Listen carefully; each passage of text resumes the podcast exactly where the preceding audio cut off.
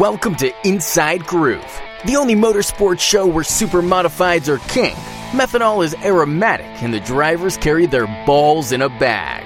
Inside Groove is powered by IPC Indy, creating performance parts and solutions for the automotive, aerospace, and communications industries. Here's your host and fellow superholic, Race Chaser Media's Tom Baker. Welcome to another episode of the Inside Groove Super Modified podcast. This is episode 25, believe it or not. Uh, and as always, it is presented by IPC Indy or Indy Performance Composites, Jeff West uh, and his staff uh, 100% behind this show, and we are so grateful for their support as always. Uh, also being brought to you by Skip's Fish Fry. Sean Cathcart and his staff make the absolute best fish in the city of Oswego. If you are anywhere uh, in Oswego for any length of time, for any reason, make sure that you make Skip's Fish Fry one of your stops for uh, a lunch or dinner uh, stop because they just uh, they have the best stuff in town. Of course, also uh, a part of the concession area at the Oswego Speedway, and also this show being brought to you by JNS Paving. Our thanks to Rich Worth and his staff for uh, all of their support as well. If you need uh, a driveway paved or anything uh, of that nature, please uh, just uh, give them a call or uh, reach out to Rich on Facebook, and they'll be glad to take care of you. Okay. Uh, th- my name is Tom Baker, and uh, starting the show a little differently this week. Last week we had a marathon interview with Jamie Moore, uh, and that was a, a, a blast to do. Told some really great stories, and I thought well, how can we change things up just a little bit this week and find uh, someone who could tell some stories, but uh, from a slightly different point of view and maybe beyond the scope of super modified racing to a point. And I said, you know what? It's time to get Ryan Coniam on the show. We had Warren, of course, his dad, on one of our early shows, and Warren was a big hit. And happy to now bring Ryan uh, onto the program and talk with him a little bit. Uh, I think a lot of people know Ryan. If you're a longtime Oswego Speedway fan, of course you know Ryan, and you know that he raced uh, small block or limited back then super modifieds at the Speedway for a good bit and uh, spent a fair amount of time running super modifieds on the ISMA uh, tour and drove for uh, continues actually every once in a while to pop up driving one of the uh, Lichty cars, had his own car for a bit, um, and has been doing some sprint car racing over the years as well, and has returned to that. But there's even more to Ryan than all of that, and we'll uh, try to cover some of that ground as well as we uh, unfold our conversation with him. So we'll say, uh, welcome to Inside Groove, Ryan. It is really cool to have you on the podcast. Wow, that's quite an introduction, Tom. I appreciate it. Uh, glad to be here. Well, we're we're happy to have you here. And um, the last that you and I had chatted on Classic Weekend, uh, I understood that you were kind of moving back in the direction of doing more sprint car racing and moving back east. But uh, I think I may have misinterpreted that that you you're not actually because uh, you're still in Denver. Uh, you just told me yesterday. So you're not actually moving closer to the East Coast. You're just doing more racing on the East Coast. Is that about uh, how that's working out for you right now? Actually, no, you got it right. Um, oh. I'm not. I'm not living in Denver anymore. Um, I've I've got a house in Cleveland. Oh um, wow! I just I just had to come out to Denver to deal with something. Oh, gotcha. Um, okay. So I get to be out here this weekend. I got you. Okay, is it snowing out there? It, they they had a bunch of snow when I came in, um, but it's starting to warm up and it's going away. Oh, good. That's kind of one of the things I miss about this city. It's uh, if you don't like the weather now, just wait 20 minutes. It'll be totally different. well, growing up in the Oswego was basically the same way. Uh, I think anywhere where there's a proclivity for extremes in weather, you get that kind of fluctuation. But uh, so you're living in Cleveland now. That's interesting. Um, home of the Browns uh, and uh, a lot of other cool sports teams. But also not all that far from Sandusky Speedway and the whole kind of MSS territory out there. So at least there's somewhat of a super modified fan base in that area.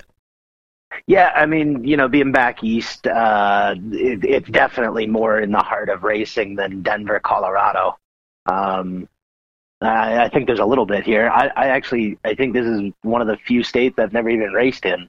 Um, Interesting. yeah, it's it's it's a lot it's a lot easier uh, to race back east, and uh, yeah, it's just good to be back closer to home, and you know, obviously lots of friends and family Now, back that direction. was it a specific uh, sort of job or, or career situation that brought you to Cleveland? I, I- don't know too many people who just sort of look at a map of the U.S. and go, yeah, Cleveland, let's go. Uh, you know, it it it, it kind of worked out a little bit weird. Um, I did I did make a change um, professionally, Yeah. and uh, and they just basically said, you know, geographically, wherever you want to land, um, let us know, and we'll work around that. And you know, with the intent to go back racing sprint cars, some. Um, is a fairly easy spot to do that from For you sure. Can, you, you, you can run, you know, upstate New York stuff. You can run Ohio. You can run Indiana, Michigan, um, and it's you know a, six to eight hour radius, and you can hit a, a good number of races. So that that was kind of the thinking, and you know I think that's kind of what we're going to employ next year. Okay. So let's go back a little bit because I wanted I want to go all the way back with you and first of all just talk about how it all got started for you. Of course, uh, your dad Warren being one of the all-time greats to ever sit in a super modified and race at the Oswego Speedway and also one of my favorite people in super modified racing from the time I was about 5. Um you know, you you obviously grew up with it and you had you had Warren, you had uh, obviously your your grandpa Doug Sire was involved in the sport. What is, if you can think back, what is your earliest or what are your earliest memories of racing super modifieds, whatever? What are your earliest memories of kind of that whole thing? Oh man, uh, there's so many of them. You know, um, living at Clyde and Sue Booths every week in the summer. Um, Oh wow. You know, uh, while they get ready to go racing, I think we would usually get there on uh, Thursday night or a Friday, and then we'd go racing wherever it may be um, that weekend. You know, whether it was Oswego or whether we took the car or whether they took the car and went racing a wing show somewhere. Okay. Um, so you know, um, a lot of a lot of memories of that. Uh, you know, I was I was pretty young. My dad retired when I was uh, six, Okay. and um, that was his last year. Um, and then you know when it was when it was big races uh, like the classic and whatnot, I, I wasn't always allowed to go. Uh, he he was there to do a job and stay focused. So um, you know, unfortunately, uh, I don't have a lot of memories of the classic. Okay. Um, but but certainly so many good memories of, just being around race cars and growing up around it, and you know, in my grandpa's garage. Obviously, my grandpa owned his own, so at, at his shop, you know, I, I could see them. But um, certainly, you know, Clyde and Sue Booth were a huge part of it, um, and, and so many great people that it's so crazy to see today. Um, you know, some of the some of my greatest memories in uh, in racing when I when I was younger, uh, racing a sprint car a bunch. I'd come back and run the odd um, wing show, yeah. and and I can remember I, I was pretty young. Uh, we were at Cayuga for a, a Canadian show when um, Brad Lichty owned the track, Yes. and uh, and obviously uh, you know uh, Brad and everybody they're like family. They they treat me so good. Um, and he'd give me the opportunity to run the car when it didn't conflict with sprint car racing. Well, however it, it worked out, we we ended up I don't know second or something like that on this given night. But I can remember um, I'll never forget this. Joe Gosek won. You know we were kind of battling for the win with Joe, and I was I was somewhat in awe sitting there because I mean I had watched Joe when I was real little. Sure. You know, I could I can remember watching my dad race with Joe, and then now you know uh, I've been lucky enough to race with Ordway and Ordway Junior and you know uh, Brandon Bellinger. It's just really it's pretty cool how the world spins and um, if you're lucky enough to be born into a racing family, you know, and that's that's a a passion you choose to chase down, uh, often you get to see uh, progression of, of many people in the same situation. Well, I've said f- for years and years, and, and, and have said it several times this year on this show. Um, I've been involved in a lot of different um, aspects of the sport, as of you as well.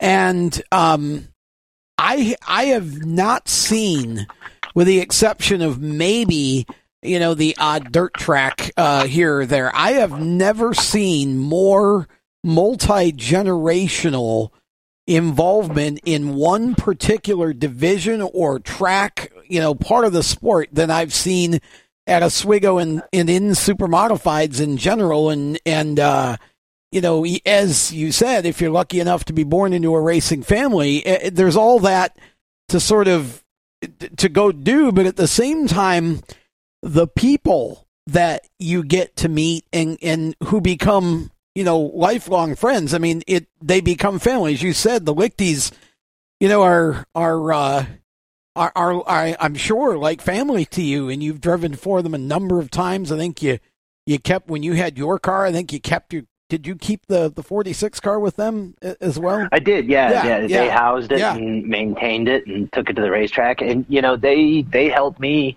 Um, way back when I was in sprint cars and got my first crack at running the World of Outlaws at the end of the oh I want to say it was maybe the end of the 2001 season. Uh, Shane Stewart got let go from Holbrook Motorsports, um, and I got the nod to run that car for the balance of the year.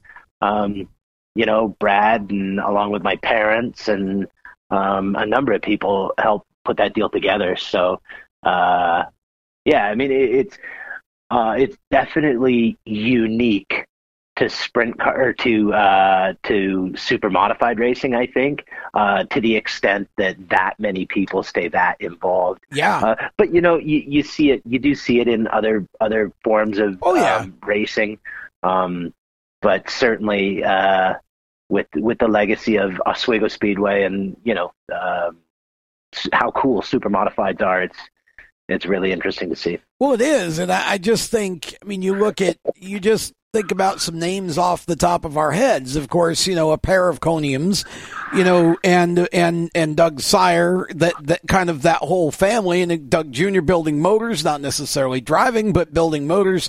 Um, you know, you've got the Muldoons, the Gioias, the Bellingers, and there were three Muldoons, or there are three Muldoons so far that have been. Um, you know, all of you just keep right on going down the list, and, and it, it feels like you know, a quarter or more of the Oswego Speedway field every year is multi generational, and then you got the Shullicks and you know the Midwest guys and the Ordways and those you know guys from New England. It's it's amazing. Um, but you started um, your you started racing, obviously. I think if I'm not mistaken, you started in go karts, right? At least that's where I first met you.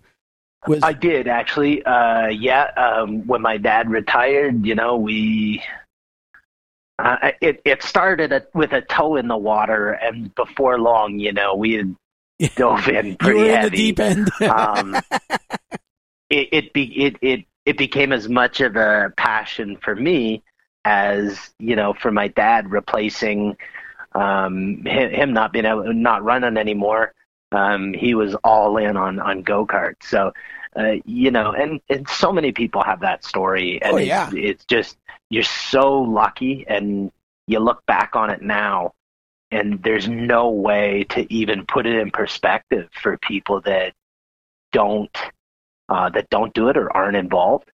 Um, but yeah, that that's pretty cool. So we, you know, we went, we kind of progressed from go karts and found you know whatever series and and pit gate I could get in. Yeah. Uh, at the age of 15, it happened to be you know like an open wheel modified, um, and, and then just kind of progressed up the ranks.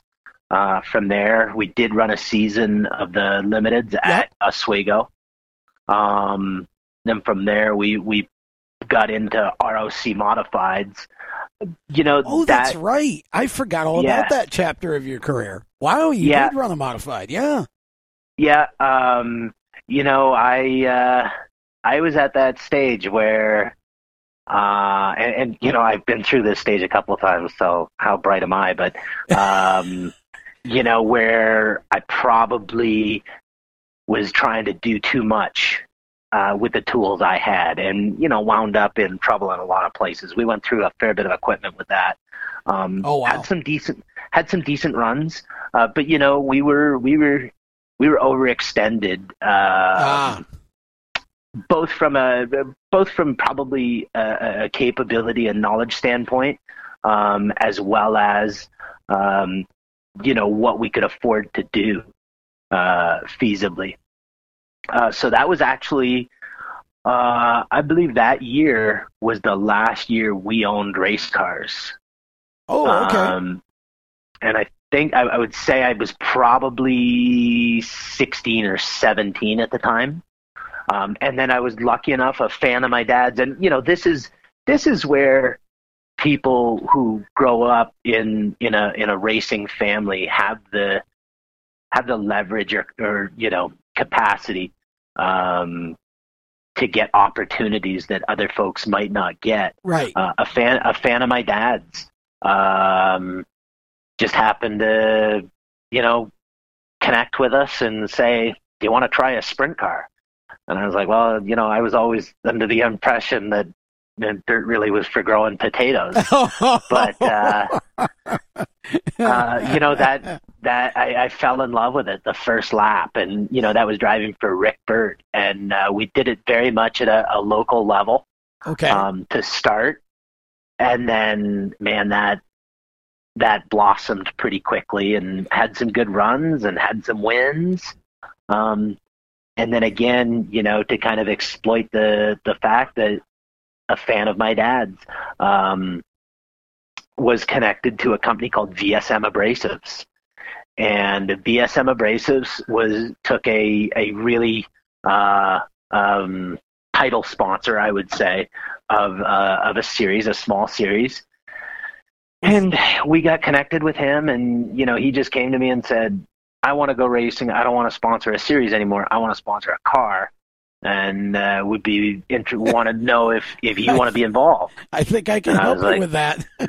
yeah, I was like, what? And you know, you, you hear these stories from people, and they blow smoke, and you, you don't know what to expect. And this guy just said, "Yeah, I'll be back from Germany in two weeks. Let's get together." Uh, sure enough, in two weeks, uh, we we got back together, and you know, we started at a kind of a regional 360 deal, um, was that- and you know, gained some notoriety and, and, and got going pretty well. Was that Um, was that the uh. Southern Ontario? Well, that's where it started. That's Oh, okay. that we that that was the series that he sponsored. Oh, okay. Because I Um, remember but- that. Yeah. So we ran that for half a year, um, and then we ran um, the Empire Super Okay. Sprints. The SS series, sure. Yep. Yeah, for half a year. And then the following year, you know, we we got pretty serious about it. Uh, we were buying cars and components off of Junior Holbrook. Uh, Oh, they wow. owned they owned a, a, a lot of good race cars uh, for good drivers. Sure. Yeah. Um, got our first big truck and trailer, and you know we started racing. I think you know that year we probably raced 55 times um, with the 360 all over the place. Wow. I say all over the I, I say all over the place, but uh, you know um, maybe a little bit further uh, than than the Empire Super Sprints yeah, sure. took us. A little bigger regional kind of direction. Yeah, Not necessarily exactly. cross country, but you know, just a bigger, more ambitious uh, uh, map than what you were doing with the SS. that's correct. Yeah. Um, and then when we got to the end of that season, um, you know, we had talked about getting a 410, so so we got a we had, we got a 410 and ran a handful of uh, at the time Gumout races, and actually, uh, you know, the the funniest thing, our, our first 410 show, um, we were supposed to run in Ohio, got rained out, had to you know haul ass back to upstate New York to run a um a point show for ESS. Oh wow! Um, and then we wound up running a Gumout show um, at Fonda. Okay. And you know, I I I remember we won we won one of the dashes, uh, and I was I was just kind of floored. It was hilarious because there's no way we should have been winning a dash. Um, had a good run that night, and then the next time we ran it, we went out to we were in Iowa for the what was called the Tournament of Champions, a big 360 race. Okay. And we happened to run another Gumout show, and with like two laps to go, uh, we were running second to Tyler Walker. Um, it was a rubbered up racetrack, so we kind of inherited that second place uh, by default. And then, uh, like on the last lap or something, both Tyler and I ran out of fuel. So we, we kind of got a decent rhythm uh, for running um, for running 410 races. Okay. And and uh, Hal, who was uh, with VSM at the time, uh, said, "Okay, we're going full tilt at this. Let's pick a series." And so we picked the All Stars, and the following year, um, that that same year, I finished out in the 8H car, and um, we uh, the following year we hit the All Stars full time, um, and it, it was a lot of fun. You know, we got that was when the All Stars and the Outlaws ran a lot of co-sanctioned shows. I I think we probably had oh goodness maybe 20 co-sanctioned races with the Outlaws. Okay. So um, yeah, it was it was a, a pretty big eye opener, and you know we that's I, I learned a lot of lessons. I So- can imagine. Yeah. I mean, and who would have thought? Because obviously, when you know when you were growing up, I mean, your dad raced supers, right? And so you you started go karts, and then you know kind of went here and went there. Next thing you know, you're you're headed toward a national sprint car situation on the dirt like that. Again, you just never know where the sport can take you sometimes. Yeah, you know it, it's um, I just I'm I'm so lucky to have been able to do some of the things that I've I've gotten to do, and you know so much of it all just goes back to my last name. Um, you know that that that opened a lot of doors, and uh, I, I you know I, I would be remiss if I didn't remind myself that a lot. Well, so it's it's a humbling thing, right? Because you get you kind of keep yourself grounded, and it's like you know, look what I had the chance to do. How thankful am I to to have been you know a part of all that? Um, and as you said, you're you.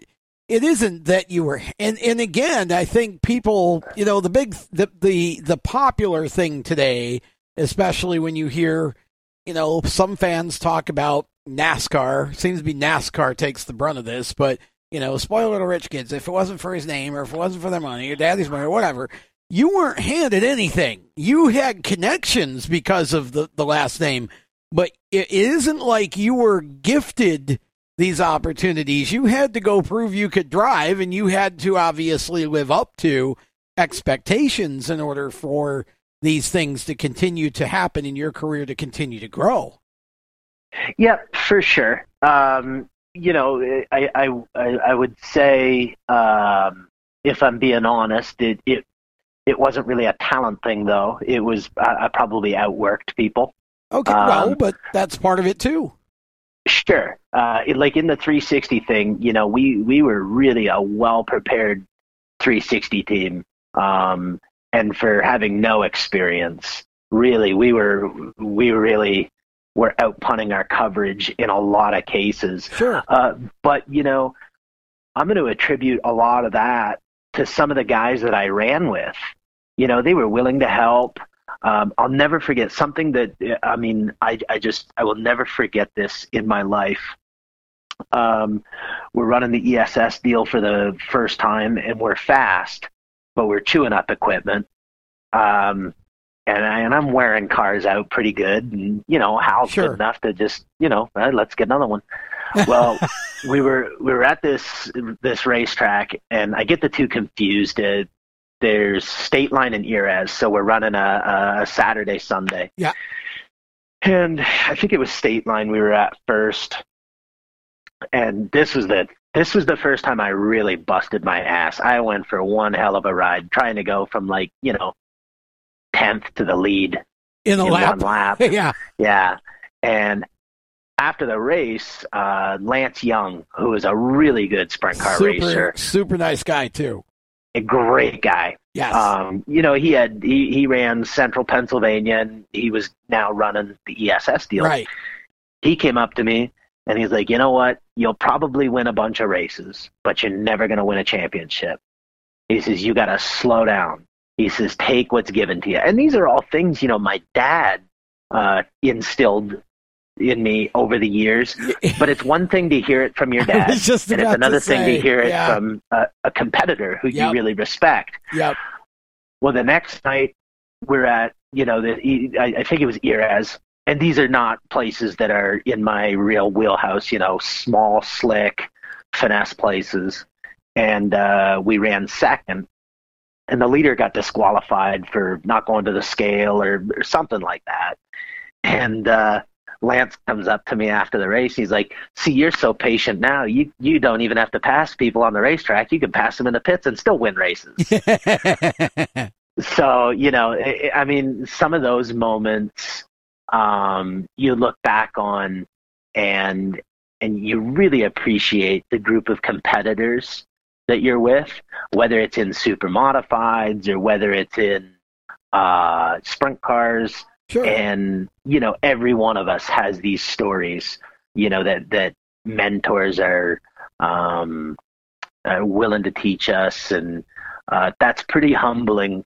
You know uh, guys like Dale Blaney have helped me a lot. Like when I started running the All-Star deal he was one of the first guys um to you know stick his hand in in the cockpit and say hey man use your head here. Or do you want to do this or you're going to want to do that sure. um, yeah, it, it's really cool looking back and, and seeing some of those things.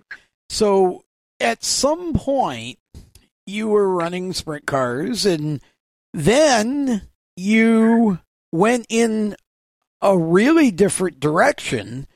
Um, you stopped racing, or at least you cut back your racing. You can kind of explain the transitional, but you ended up down here um, working. Um, I want to say Michael Waltrip might have been your first opportunity, but you can tell me better. But you ended up in NASCAR and climbed all the way to crew chief. Can, what, what can you take us back to sort of that point in your life? You're racing sprint cars. How did it go from racing sprint cars and maybe you know on the verge of national series or whatever to you know to to hey let's go let's go to work in NASCAR. So, um, you know, one thing that uh, I, I learned about myself kind of later in my career is, um, you know, to make your living at any professional sport, uh, you got to be really good about a bad night.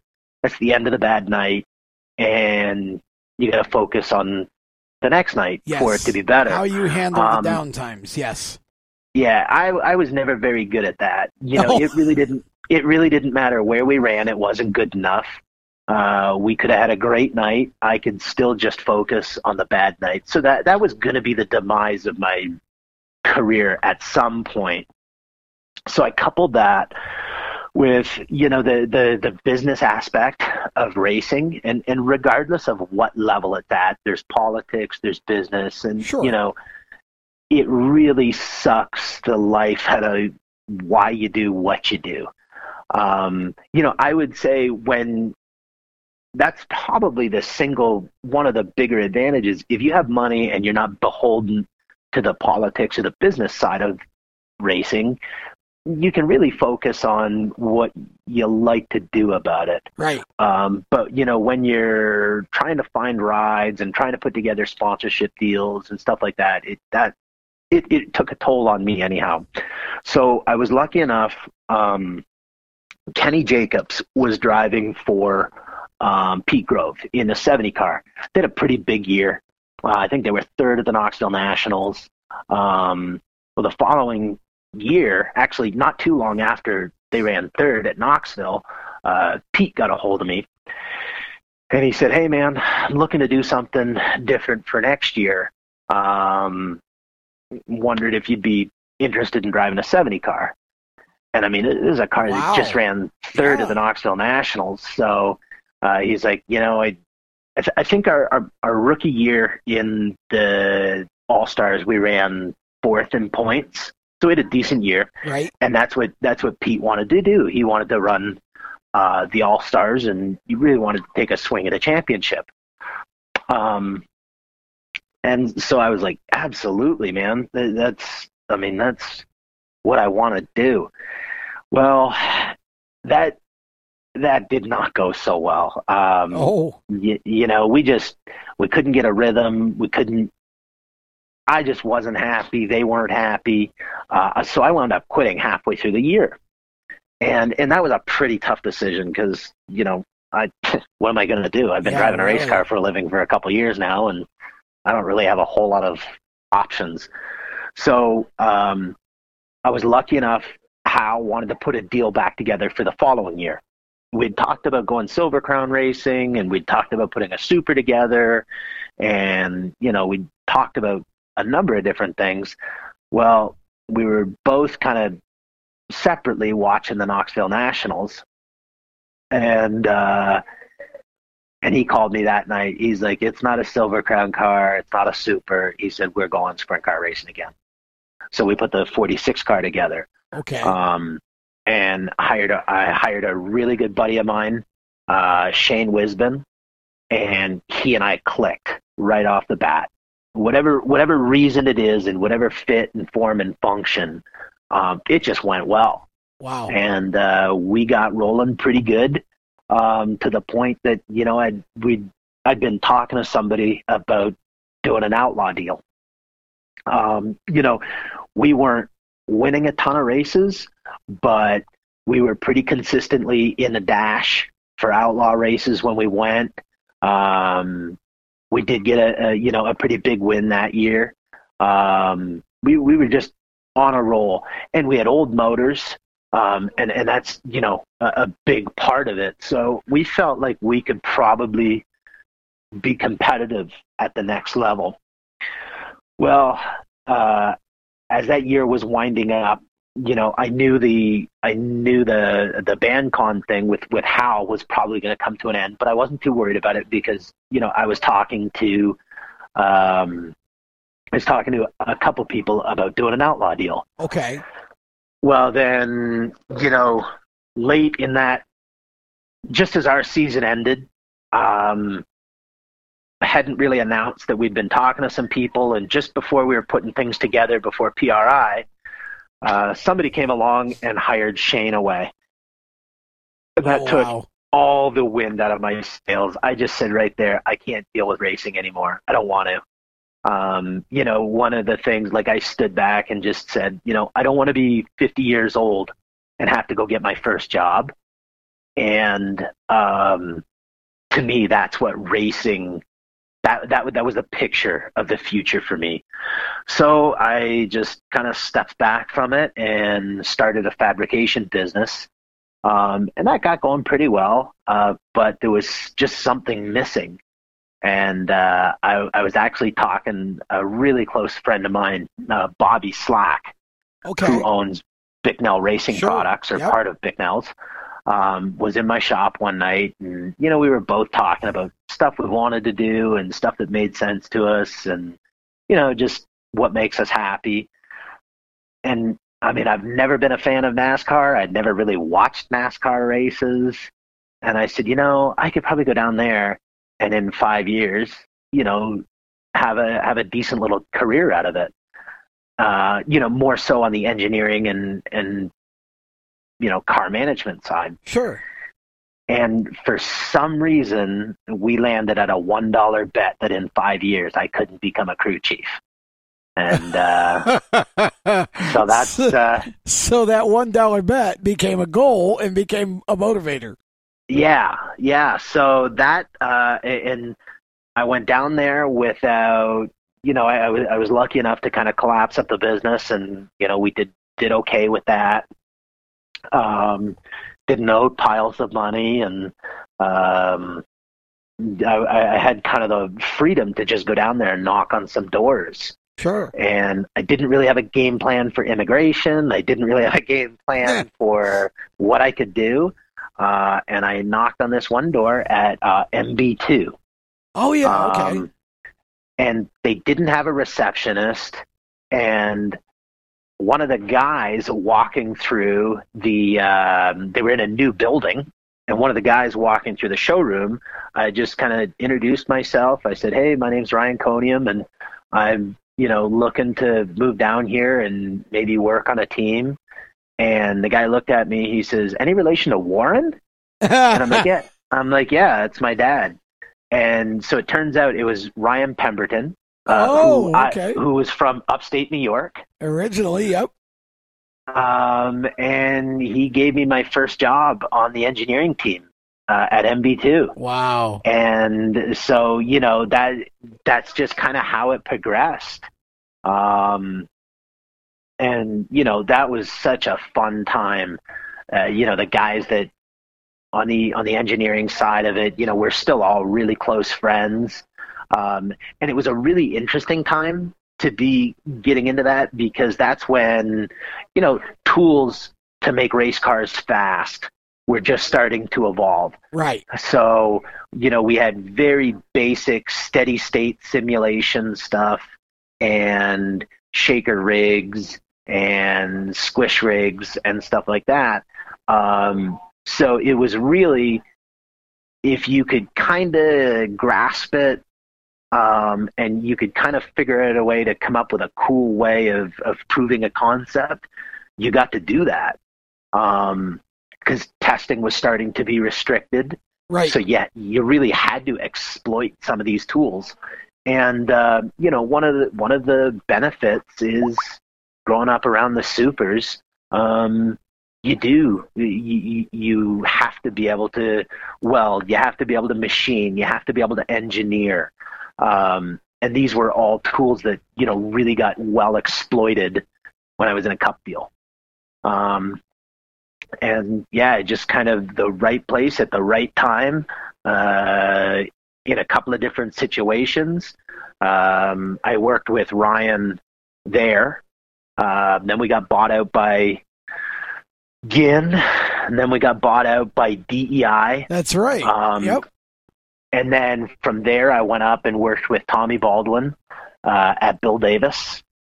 Oh, Um, okay. and that that was a really fun time because you know that was kind of at the emergence of uh, teams starting to become big teams. So Bill Davis at the time was you know a smaller team, uh, so you got to wear lots of different hats. Right. Um, so I worked with Tommy and Slugger Labbe up there, um, and um, Dax, one of the actually the race engineer that I I believe he's still on the four car. Um, Kurt, or Harvick drives. Okay. Um, he left to go to Michael Waltrip Racing. And we were just chatting one day, and uh, he was working with Ryan Pemberton over there. And he's like, Hey, Ryan told me to give you a call. He says, Would you consider coming over to MWR? And so, you know, that was kind of my first big team experience. So I was at MWR for a while, and um, then from there, obviously, I, I came out to uh, Colorado and worked with the 78 guys and uh, got to crew chief that car for a little while. Um, and it just seemed like, you know, a, a pretty defining moment for me in that was um, for whatever reason, I just didn't. I was I was starting to peak out with it. It just wasn't me anymore. Um, I was at we were at Dover, I believe, and it was a miserable. It was a miserable Friday. It was a miserable Saturday. It didn't matter what we did to the race car. We went slower. Uh, you know, um, just uh, you, you go through those weekends Right. sim tools aren't you know really lining up with what the car is doing so you're kind of having to hillbilly or redneck your way through the weekend so at the end of practice, uh, I was sitting in the motorhome and going through notes and trying to dartboard at a at a wall to figure out what we should do for the next day. And uh, I went out in out front of um, out front of Dover. There's uh, you know some restaurants and stuff Yeah. like that. So I, I I walked out to go to a restaurant, and I'm all dejected and pissed off and miserable and. I happened to see uh, this family of four, and, and they had uh, one of the one of their kids was uh, handicapped and in a wheelchair, and um, they're all wearing their probably Dale Earnhardt Jr. garb and Right. excited and thrilled, and you know I kind of stood back and said, "This is the happiest day of their life, and I am a miserable ass. Something's got to change here."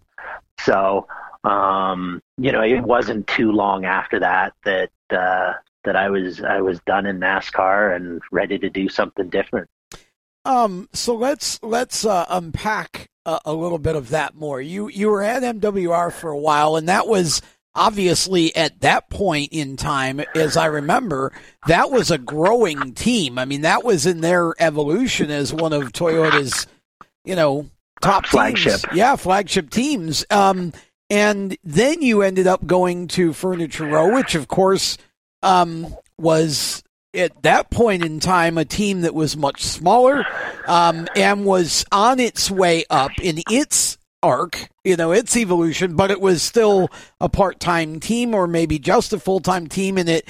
It, you know, they weren't obviously quite to the, the, the caliber that they ended up being. Tell me, um, tell me what, uh, w- tell me about that transition and what it was like to go from sort of the what what I would compare to a more corporate environment at MWR to um, over to Furniture Row, and then how did you sort of end up being the crew chief for I think Regan Smith at the time, right?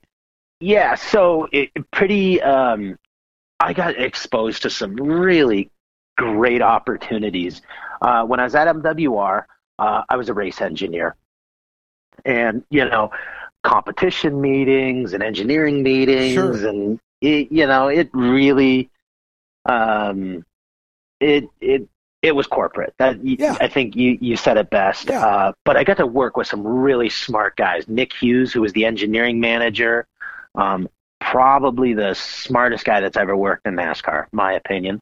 Um, Dax Gerringer, who's the race engineer, the lead engineer uh, over at Stewart-Haas now. Okay. Um, the crew chief for Kyle Larson, Chad Johnston, was one of the race engineers. Oh wow. Uh, Billy Scott, who I believe is uh, another uh, crew chief at uh, Stewart-Haas today.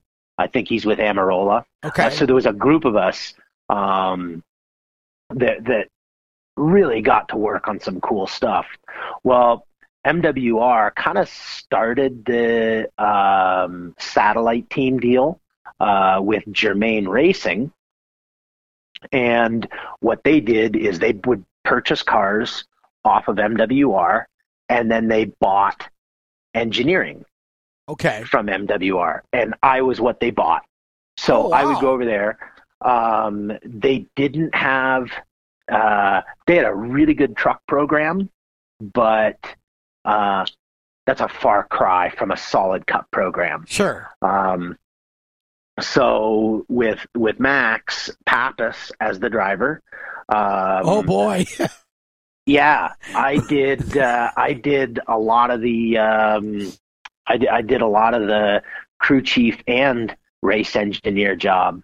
Uh, Hillman's uh, were were treated me like gold. They they. Uh, I can't say enough about them.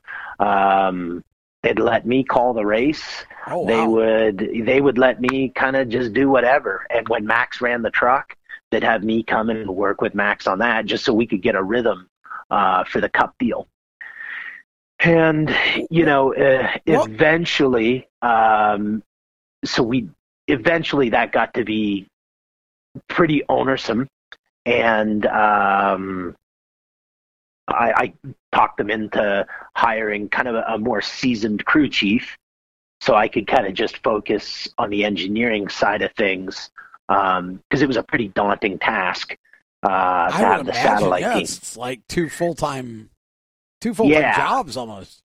Yeah, so um, hired uh, Peter Sospenzo, Ah, Uh, and- okay. and I worked I worked with Peter for a while, and then uh, followed on by uh, by Bootie Barker, Okay. and I I got to work with uh, with Bootie for a while, and uh, you know that that was a, a great education. You know, it, it allowed me to do the job at first and go, okay, you know, there's some things that I got to work on if I would want to do this, you know, kind of at the primo level.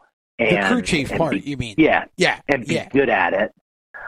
Um, and then got to step back and work with some of these more seasoned crew chiefs, and you know, got to watch what they did. And you know, from a from a technical standpoint, we were pretty well in alignment, but from a tactical standpoint, um, you know, there was some things that I thought they did really well. So it it was a good education.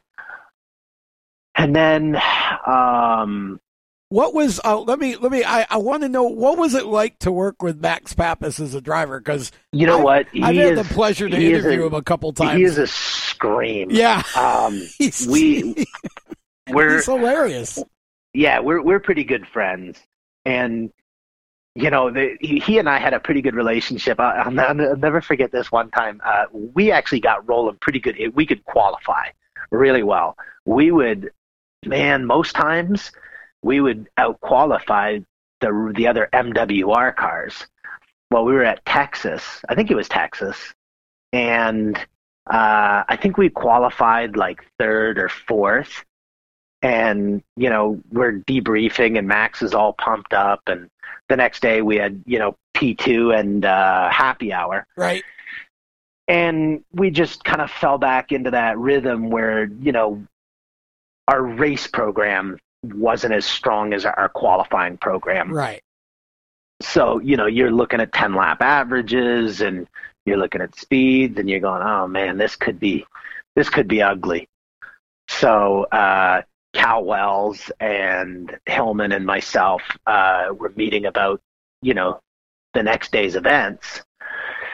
And uh they just looked at me and they said well what do you think? And i said this start could be could be pretty messy and uh they kind of looked and they said, "Yeah," and you know they they were kind of they were beating around the bush, but not so much, uh, not pretty obvious about it Right. about how to uh, how to maybe convince Max to start at the back. oh, And I was like, okay. I was like, you know, I, I don't think he's going to go for that. So um, the next day, uh, the driver and crew chief meeting um, is pretty critical, and Sure. if you're late to that, you start at the back. Well, that next day, I uh, I was pretty late to it. So, needless to say, I, I had some apologies to do to Max but uh, but Hillman and you know some of the other folks uh, certainly so, Cal Wells being one of them was uh, smiled as I, I as I walked by and he just eh, that was clever. yeah, I was gonna say you picked a really interesting way to solve a problem, right? Yeah. So Oh, you know man. that that kind of gave me the really good contrast between the big corporate team and you know the smaller team i just felt like the smaller teams to me felt more like the racing i could relate to you yes. I think that's still Um, true today too. yeah you you do what you you know you do what you got to do uh, to get out there and win and uh, so Regan called. He and I knew each other fairly well from the MB2 days. Uh, we just became good friends. Never really worked together. Um, just a, a little bit um, during the the new season with the COT. Um, Mark Martin was sharing some of the races with Regan. So that's kind of where Regan and I worked together on a real superficial level. At that time, I, I think I was a second race engineer. Yeah. So an assistant race engineer. Um, he knew that I really wasn't digging the satellite team thing uh, with um, MWR because we didn't really have a chance to win that many races. We were really competitive at road courses and you know some super speedways, but Sure. We were never gonna you know knock it out of the park for um mile and a half and stuff like that. Right. So he just called and he said, "Hey, um, Furniture Row is going to go back racing full time. Uh, why don't you come out here with uh, and um, race engineer as uh, for Jay Guy and myself?" So what I did is uh, they were going to fly me out so I could meet with uh, Joe Garone and you know some of the team, and uh, I left for the. I decided uh, I was going to leave for the airport really late. And if I still made my flight, I was just going to take the job. So uh, I made my flight and landed in Denver, and I think it was October. Um, and uh, there was snow on the ground, and I was like, "What is going on here?" and um, yeah, I took the job, and you know, the rest is history. so you went out there to be a race engineer and ended up as the crew chief. Yeah, so I, I finished the last couple races with them, um, and we were in Miami, and you know, um, and, and you know, some of the some of the folks that I kind of grew up neck and neck with in that in in those roles. Right. Um, one of them was was Travis Geisler, uh, who's Okay. now like the Yeah. president of Penske, Penske. Racing. Yeah. Mhm. Yeah, and he and I were talking, and and I forget what it was that he specifically said, or however it came up. But I kind of walked away with that from that conversation, thinking, I think Jay Guy is going to leave Furniture Row Racing and go to Penske. Um, so you know that night, this was just before Homestead, so the, you know the last day of school is kind of how that feels. Okay. Um, so we went out for dinner the night before the race, and I said, uh, "Are you going to be here next year?" And he just kind of looked at me like I had two heads. like, how did he find out? And uh, you know, I at the time he hadn't signed the contract, um, but he was considering it. And so, you know, when he finally decided to go do the Keselowski deal, um, that left the spot open, and uh, they were willing to give me a shot. And you know, we had a we had a pretty good uh, we had a pretty good start to the season. It didn't. Uh, I didn't stay indefinitely, um, which was fine. Um, but we had a great start to the season, and it worked out good for everybody. And you know, I uh, made my one dollar bet. Because you did it in five years. Yeah, uh huh. so it was it was pretty exciting. That's Um, you know, the I'll never forget uh, another good Max Papis story. So we were uh, at a road course. I want to say it was Sonoma, and uh, and we we had a good run going. I think we were running like third or fourth towards the end of the towards the end of the race, and uh, Gordon punted us. And we slid off the racetrack and slid back to eight. And uh, after the race, you know, Max was Max was pretty happy, um, and we were debriefing, and you know, I was just kind of frustrated with the whole uh, getting punted thing. Yeah. Well, Ken Howes, who was the president of uh, Hendrick Motorsports, came over to shake Max's hand and tell him he did such a good job. And Max turned to me. He says, "Well, isn't that great? Ken Howes noticed how we ran." And I said, "You know what? You should have pushed him over and told him Jeff Gordon was an idiot."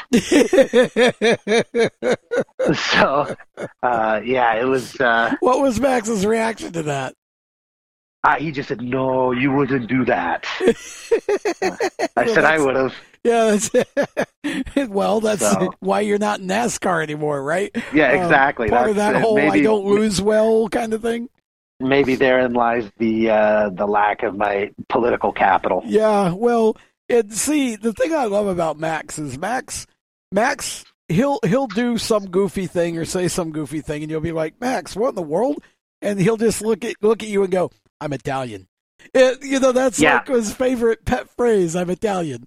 Um, Yeah. but he's just he is one of those guys in the sport that I've met. and and just every time I get the chance to, to, to talk to him, I feel at the end like number one, I've talked to somebody that, that's been around the block a little bit. But number two, I've had the greatest time of my life because he's just so entertaining. You know what? He is such a good, down to earth, humble person. Really Him and is. Tatiana. I mean, Tatiana Fittipaldi. You know, Yeah. you don't get any larger than life than her dad. No. Um, but uh, Max and and his boys, uh, just such a, a great family. Uh, so many laughs, you know. And and he was one of the ones like you know when you when you talk about guys just clicking, you know, we get along really well, and we could yell and scream at one another, and then right afterwards we'd be you know back Sure. to focusing on the on the task at hand. So.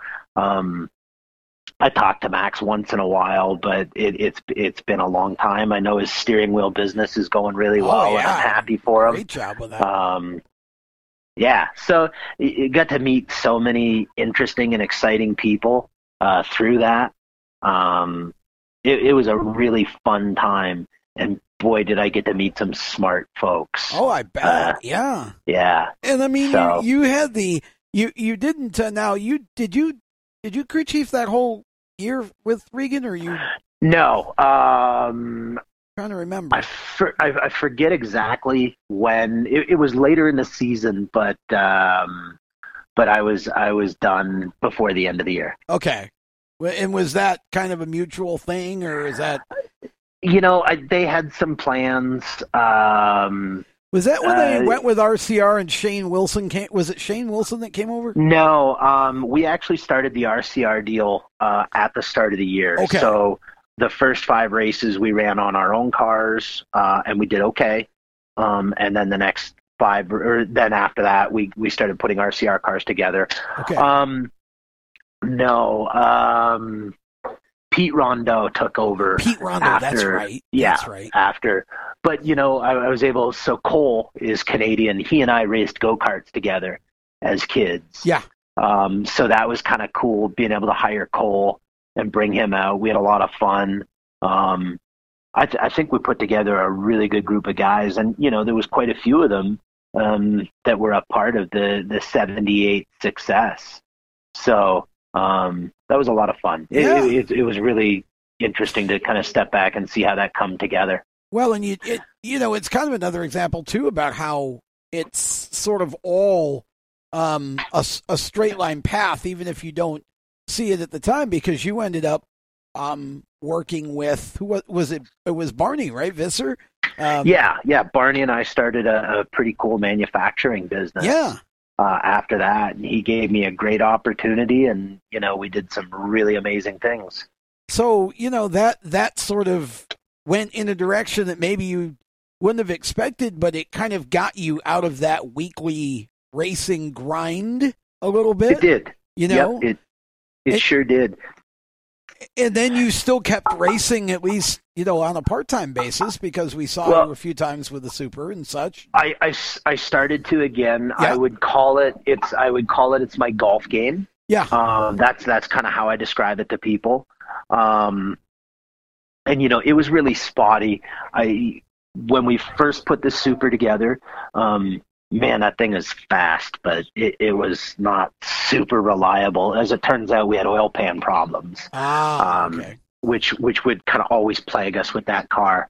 But uh, that was fun to do, and you know that that just getting back to super modifieds and the root of super modifieds was just so exciting and you know getting to exploit some of the engineering that I had learned in the cup deal um, that that was that was uh, it was fun to see that come full circle and now you've kind of changed direction again and as you said kind of new career you moved moved uh, a little bit further back east again and uh, we see you occasionally with uh, with Mike and the Lichty team run a, a show or two. Happy to, that we saw you back in Oswego for for Classic Weekend. Um, but we you're now kind of going back to the sprint car portion of yeah yeah. I don't know how many years I've got left to run competitively uh, you know um, some guys do it till they're 50s, and you know you got Sammy Swindell who's still doing it. uh, I I don't know that I could ever be that guy. Um, I, I'd like to take it pretty serious this year coming. You know, the plan was this past year. I felt like we'd put everything together to be really, really on point in the 360 deal. And uh, you know, the the guy that I'd got to work for us, um, he and I didn't click. It just, you know, it, it's it's one of those things where if you can't be on the same page immediately, you're probably not going to get there. And a, a, really good example of that is um, Martin Truex today. You know, Martin started at the 78 car yeah. um, after Kurt Busch yes. had finished. And the crew chief was Todd Berrier, who I think is probably one of the best crew chiefs in the NASCAR garage, or was. Yep. Um, and Kurt and Todd went really well together, but just you know luck and and stuff like that, it didn't work out. Well, the following year was Kurt and or was I'm sorry Todd and Martin, and they struggled. Yeah. They they just they couldn't find a rhythm. They I don't even think they had that many top tens. Um, but the following year, when you pair uh, Cole, Pearn, and Martin up, yeah, man, they they just set the word world on fire. So you know when when people ask about that, it's not a specific driver and it's not a specific crew chief. It's about you know working together. And I would say that this year, uh, as much as I had expected to really work well with uh, Brian Kemenaugh, uh, he and I just could not get on the same page, and and things suffered because of that. We didn't end up racing that much, um, but uh, I think next year we've we've got a plan that hopefully we can be back to where I would like to be, and you know we're we're uh, performing the way we want. That's So, awesome. I was lucky enough, you know, to ran the super. I think five shows this year. Um, at good speed in most of them, you know, not a lot of luck. I think our first show was Jukasa, and uh, we were running like third there, and uh, had a water pump problem. Um, I think we went to where else? Oh, Delaware. We were say, really good at Delaware. Yeah. Uh, we were running second or third at Delaware and broke a rear end. Uh, obviously, Oswego didn't work out too well No, that was like, wait a minute, he's not supposed to, the car's not supposed to wind up like that. Yeah, so uh, you know that. Um, but hopefully next year, you know, I can run 25 to 30 sprint car races and hopefully, you know, the same kind of five or so super races, Okay. five or eight. Is there a chance that we could see you in a situation where maybe at some point we get to see you actually run the classic? Um, you know, I think with the new wing package, um, it opens itself. There, there's probably more Yeah. that, but you know, here's the thing: showing up to run the classic. If you're not doing Oswego on a pretty steady diet and running lots of laps and doing a fair bit of testing, you're probably not going to win. So I'm probably not going to be in a car that's capable of winning. I, I don't know that I would get that opportunity. Um, so it, that would be a tough thing. I, you know, I think I can get in an ISMA car and and be competitive Right. um, just because of my experience and my background. I'm not sure that I have that same opportunity in a non-wing car. well, uh, that all makes sense, and you know we'll uh, we'll we'll take you any way we can get you at the Oswego Speedway because we all appreciate you very much. And Don't get me wrong; I'd love to do it. oh, I'm sure, Uh, yeah, And and if, if the opportunity presented itself, uh, I would I would probably do it. Uh, but also at the same time, you know, I, I want to take the sprint car pretty serious, um, and and I'd really like to get back to running where I, I think we should be running. Now, Mike Lichty said something to me after the classic about the possibility that he may be running some sprint car shows with you this coming Yeah. year. He he bought uh, he bought a sprint car uh, bought a hauler. Um, he's going to be ready to go shortly. So wow, we'll uh, we'll see how that goes. I you know, lots of people ask about the differences, um, but here's what I would say: uh, super modifieds, like they got a lot of tire. They're a light race car. They got a lot of downforce, and you got to hustle them yeah. to make them feel comfortable. Uh, or, uh, and is my car anyhow. Yeah. Um, you just described a sprint car. You know, although one's on dirt and one's on asphalt, you know, there, there's some key principles there okay. that uh, that kind of lend each other um, some parallelism. Gotcha. And um, so I, I don't think the difference is as drastic as what people think. Interesting. Okay. So where will we find you racing the, the sprint car in 2020 and how much of how much of that, I mean, as much as you can kind of speak to what you know about Mike's plans, how much of that might we see Mike, you know, running alongside you with, but where do we where do we find you next year? Are you going to be running up in ESS territory or are you running just kind of an outlaw schedule or what is your plan? It'll be a lot of hit and miss but you know there's some really good paying races in between ess patriots there's a couple of open shows um, you know it'll be i think a lot of upstate new york uh, of course Ohsweken um, is a big canadian racetrack sure. that has i mean it's one of my favorites um, so I, I, could i could see us going up there um, hard to say what mike's schedule is just yet um, I, I think he's going to kind of wait and get things put together and see where that lands um, before he commits to a schedule. But I have to imagine that we'll do a lot of the same shows. Interesting. Okay, so it sounds like Mike is ready to to take that leap a little bit too, and maybe cut back a bit on his uh, super modified racing, perhaps. Well, you know, with the supers, you know, they're down to a fairly small schedule. Um, so I, I, think you can actually do both and not okay. really have to cut back too much on supers. Um, you know, I don't know exactly what Brad's plans are yet, um, but I have to imagine we'll do a similar ask type of thing, and, and hopefully I'm lucky Good. enough to still be running the car from time to time.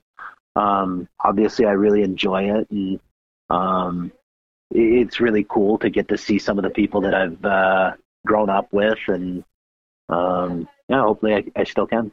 Absolutely. Well, you know, we certainly uh, wish you all the luck in the world in whatever you do going forward. We uh, we we love to see you in the supers as much as you know you can do it and want to do it. But uh, the sprint car deal is wicked cool, and you know, I mean, you're still you're still fairly young, right? I mean, we th- 30, 31? No, man, I'll be uh, I'll be forty next week. No way, So, really? Yeah, Wow. Yeah. it's uh, I, I've put myself through its paces. No too, idea. So. Wow. Okay. So yeah, you're right. I mean, you you're you're certainly in terms of the calendar anyway. You know, uh, with the exception of a few, like you said, Sammy's still doing it, and you know, there's some other folks that you know. Gosh, you got Buzzy Reutimann still winning races in Florida in a modified, and he's. You know, he's got to be in his 80s. I mean, you know, or high 70s Yep. anyway. Um, but you know, you're right. You probably the calendar says you know do it while you can, and of course, be, you know, kind of keep yourself fit and, and do some of those things. Um, you know, you can probably hang around a little longer, but uh, it'll just be fun to see where this next chapter of your journey takes you, and certainly, um, you know, we look forward to following you in it and. It's been fun to sort of sit back and just uh, remember your career a little bit because uh, you know I know, like I said, my my first recollection of, of meeting you was actually Niagara Falls at one of the go kart races you were running, um, and you know that was I think those weekends with the go karts and the and the um, TQ midgets were just a blast when they used to do that. Oh, when we when we raced indoors, Yeah, yeah, I used to love Yeah. that. Yeah. I mean, you know, so much fun. And then, you know, had the chance to, um, to, to, of course, you know, it was funny when you and Regan got together because I, I had to look at that twice. I said, well, now this is interesting. You got two, you know, young guys from you know, you're from Canada, but we know you kind of from New York. So it's almost like you're a New Yorker as well. Um, but roots there in the racing sense. And, and Regan's from Cato and, and, you know, and of course I've known Regan since he almost the day started racing microds at Syracuse. Um, and it was funny because I, I remembered yesterday and I thought this would be kind of a funny story to tell because it kind of talks to how long we've been connected. Do you remember when um, I invited you to come up and run uh, with the Microd Club the one night for, uh, uh, gosh, Jerry Gould, I think it was, was in a mod open wheel car, and you and your dad came up there, and um, I, I, think the guy ended up blowing like three motors that night. Just, do you remember, do remember doing that? that? I, just, I, I remember we. Uh, I remember it was a rough night, and Yeah. I remember we have we had we had to hustle out of there because I had to go to run a big go kart race. That's right. uh, yep. somewhere after that. But It- uh, if you tell me that Regan was there, I would be pretty shocked. Now, I, I can't swear to that because Regan, it's, I don't remember exactly what year that would have been. Like, I'd have to go back and figure out by the calendar because Regan came down here when he was about, I think they moved down here he was like 11 or 12. So he may or may not have been, but that's where he started. And, and, um, and so, you know, just again, another one of those little connectors. And, and, um, I'm thankful that despite the way that night went, you still, um, you and your dad still allowed me to have any credibility when it came to your career. Um, Oh, yeah, that wasn't yeah. obvious. That's the way it goes That sometimes. wasn't a good start, right? Um, but it was fun, and and uh, you know, it's you're right. That's that's how racing goes. But um, Ryan, again, thanks for um, thanks for taking the time to sit down and chat with with me and and uh, with us as our Inside Groove family, and uh, look forward to getting together again as you uh, get your sprint car stuff cranked up here, and uh, we'll keep everybody apprised of how the season's going for you and that. Do you know when your first race is going to be? Have you gotten that far yet? Not not a hundred percent. Well, It'll. I we we talked about going to Florida and running the Florida series, but I just don't see us doing that. It'll be you know April, early you. April, sometime I would think. Well, we'll look forward to uh, we'll look forward to touching base then uh, as we get get into the spring, and we'll keep updated uh, throughout the summer with you on how you're doing because I know that uh, you get a lot more fans than you probably realize uh, that that were fans of yours because I'm sure of your dad partially, but then also just because of you when you ran at Oswego in the limited, and I know that uh, everybody's going to want to kind of keep. Keep an eye on how you're doing. So we'll do our best here as long as you'll have us to uh, chat every now and again and bring you back here and, and just uh, let everybody stay up to date on how things are going for you. Absolutely, and you know, I just I, I can't thank everybody enough because it's you know their support that allows us to keep doing what we love to do, and um, you know, I just humbly I, I say thanks. Well, uh, we appreciate you as well. And uh, that is Ryan Coniam. We're going to step aside when we come back. I'll have a few closing thoughts here uh, on this edition of Inside Groove. So stick with us. We'll be back in just a flash.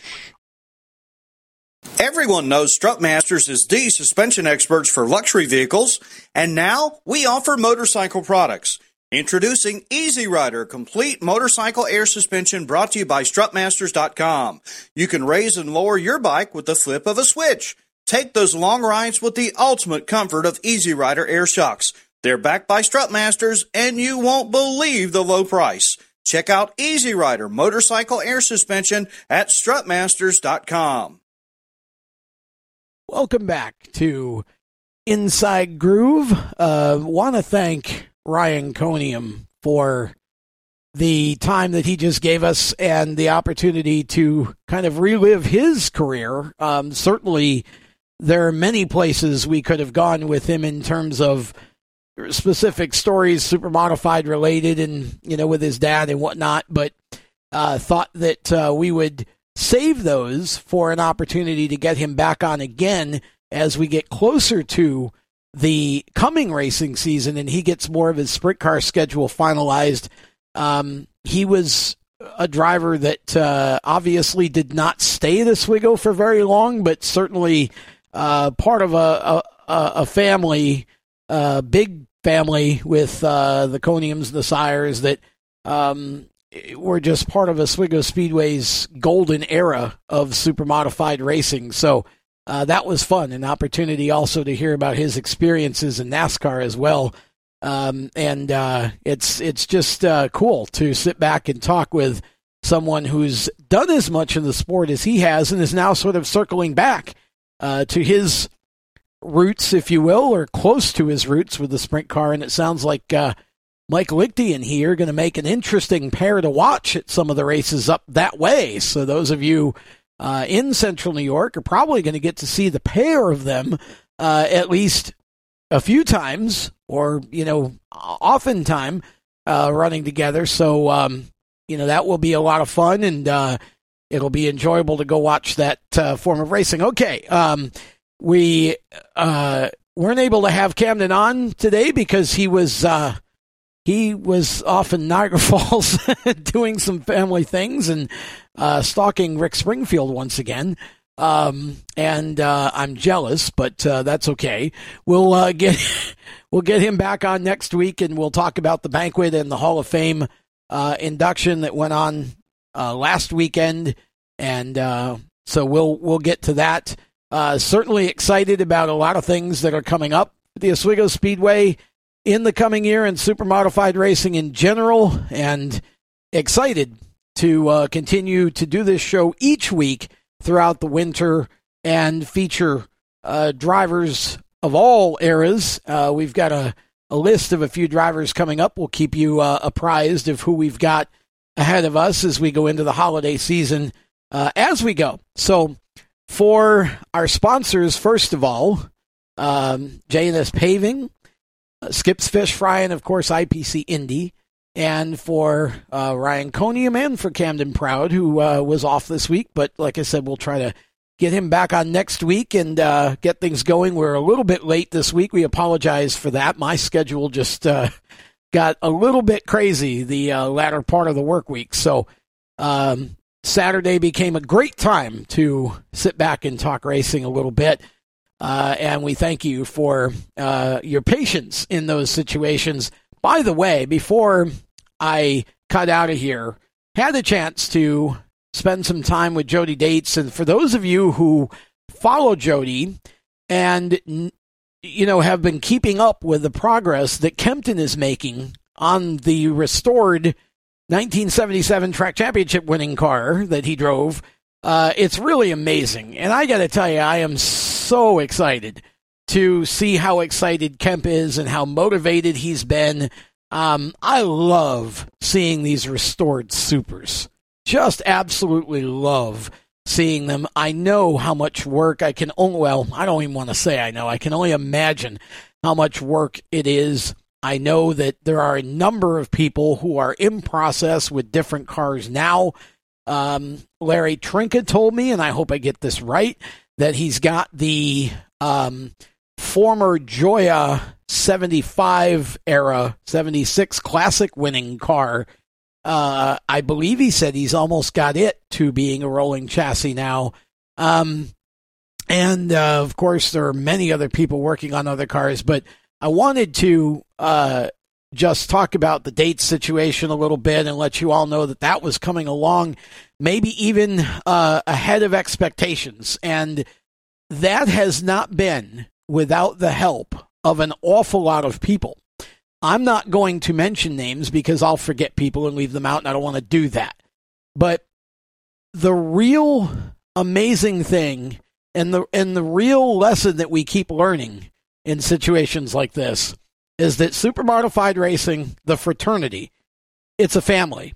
And there have been a lot of uh, present and former racers and people who are involved in racing um, that have sort of given this over here and done this and you know building this and donating this and um, just a lot of a lot of folks helping out in that effort to rebuild the, Red Creek Rocket, and I just think it's amazing. And um, looking forward, there is going to be a book that's going to come out. Uh, Fay Dates has kept just phenomenal records of Kemp's career over the years, and uh, Jody and Fay and some others are helping to put together a book that's going to come out um, about Kempton. And um, so, again, uh, not just cool stuff coming in terms of the racing uh, that's coming up at the Oswego Speedway next year, but at some point in the season, you're going to see the Red Creek Rocket 28, and it's going to be at the track and it's going to be rolling, and it will take laps in some form or fashion. Um, and that to me is uh, as exciting as any racing news will get all winter. So there you have it. Uh, again, for all the sponsors and everyone who helps make this possible, and for all of you who listen every week and share it to help keep uh, everybody apprised of what's going on and help uh, help us to build new fans. And we need you to keep doing that, please. We uh, the numbers fluctuate a little bit given the week, and I know sometimes it's not consistent when we get it out, but uh, really important for all of you to to share it because we we just want as many fans as possible to know that it exists, so that when we talk about things like Kempton Dates restoring a car more people find out about it, and hopefully they swarm the Oswego Speedway um, on the night that that car is going to be there and taking laps. Uh, and I just uh, I can't get over how quickly that's all coming together. So thanks to all of you. Another uh, Inside Groove comes to a close. Until next week, when hopefully Cam will be able to rejoin me again, and um, we'll talk about uh, the the banquet and the Hall of Fame induction and any news that he has at that time about what's uh, going on for next season. Uh, I'm Tom Baker. Thank you all for listening. Have a blessed racing weekend, whether you're watching or just talking about it, because we all know that we never completely tune out of it. So have a blessed racing weekend, everybody. So long.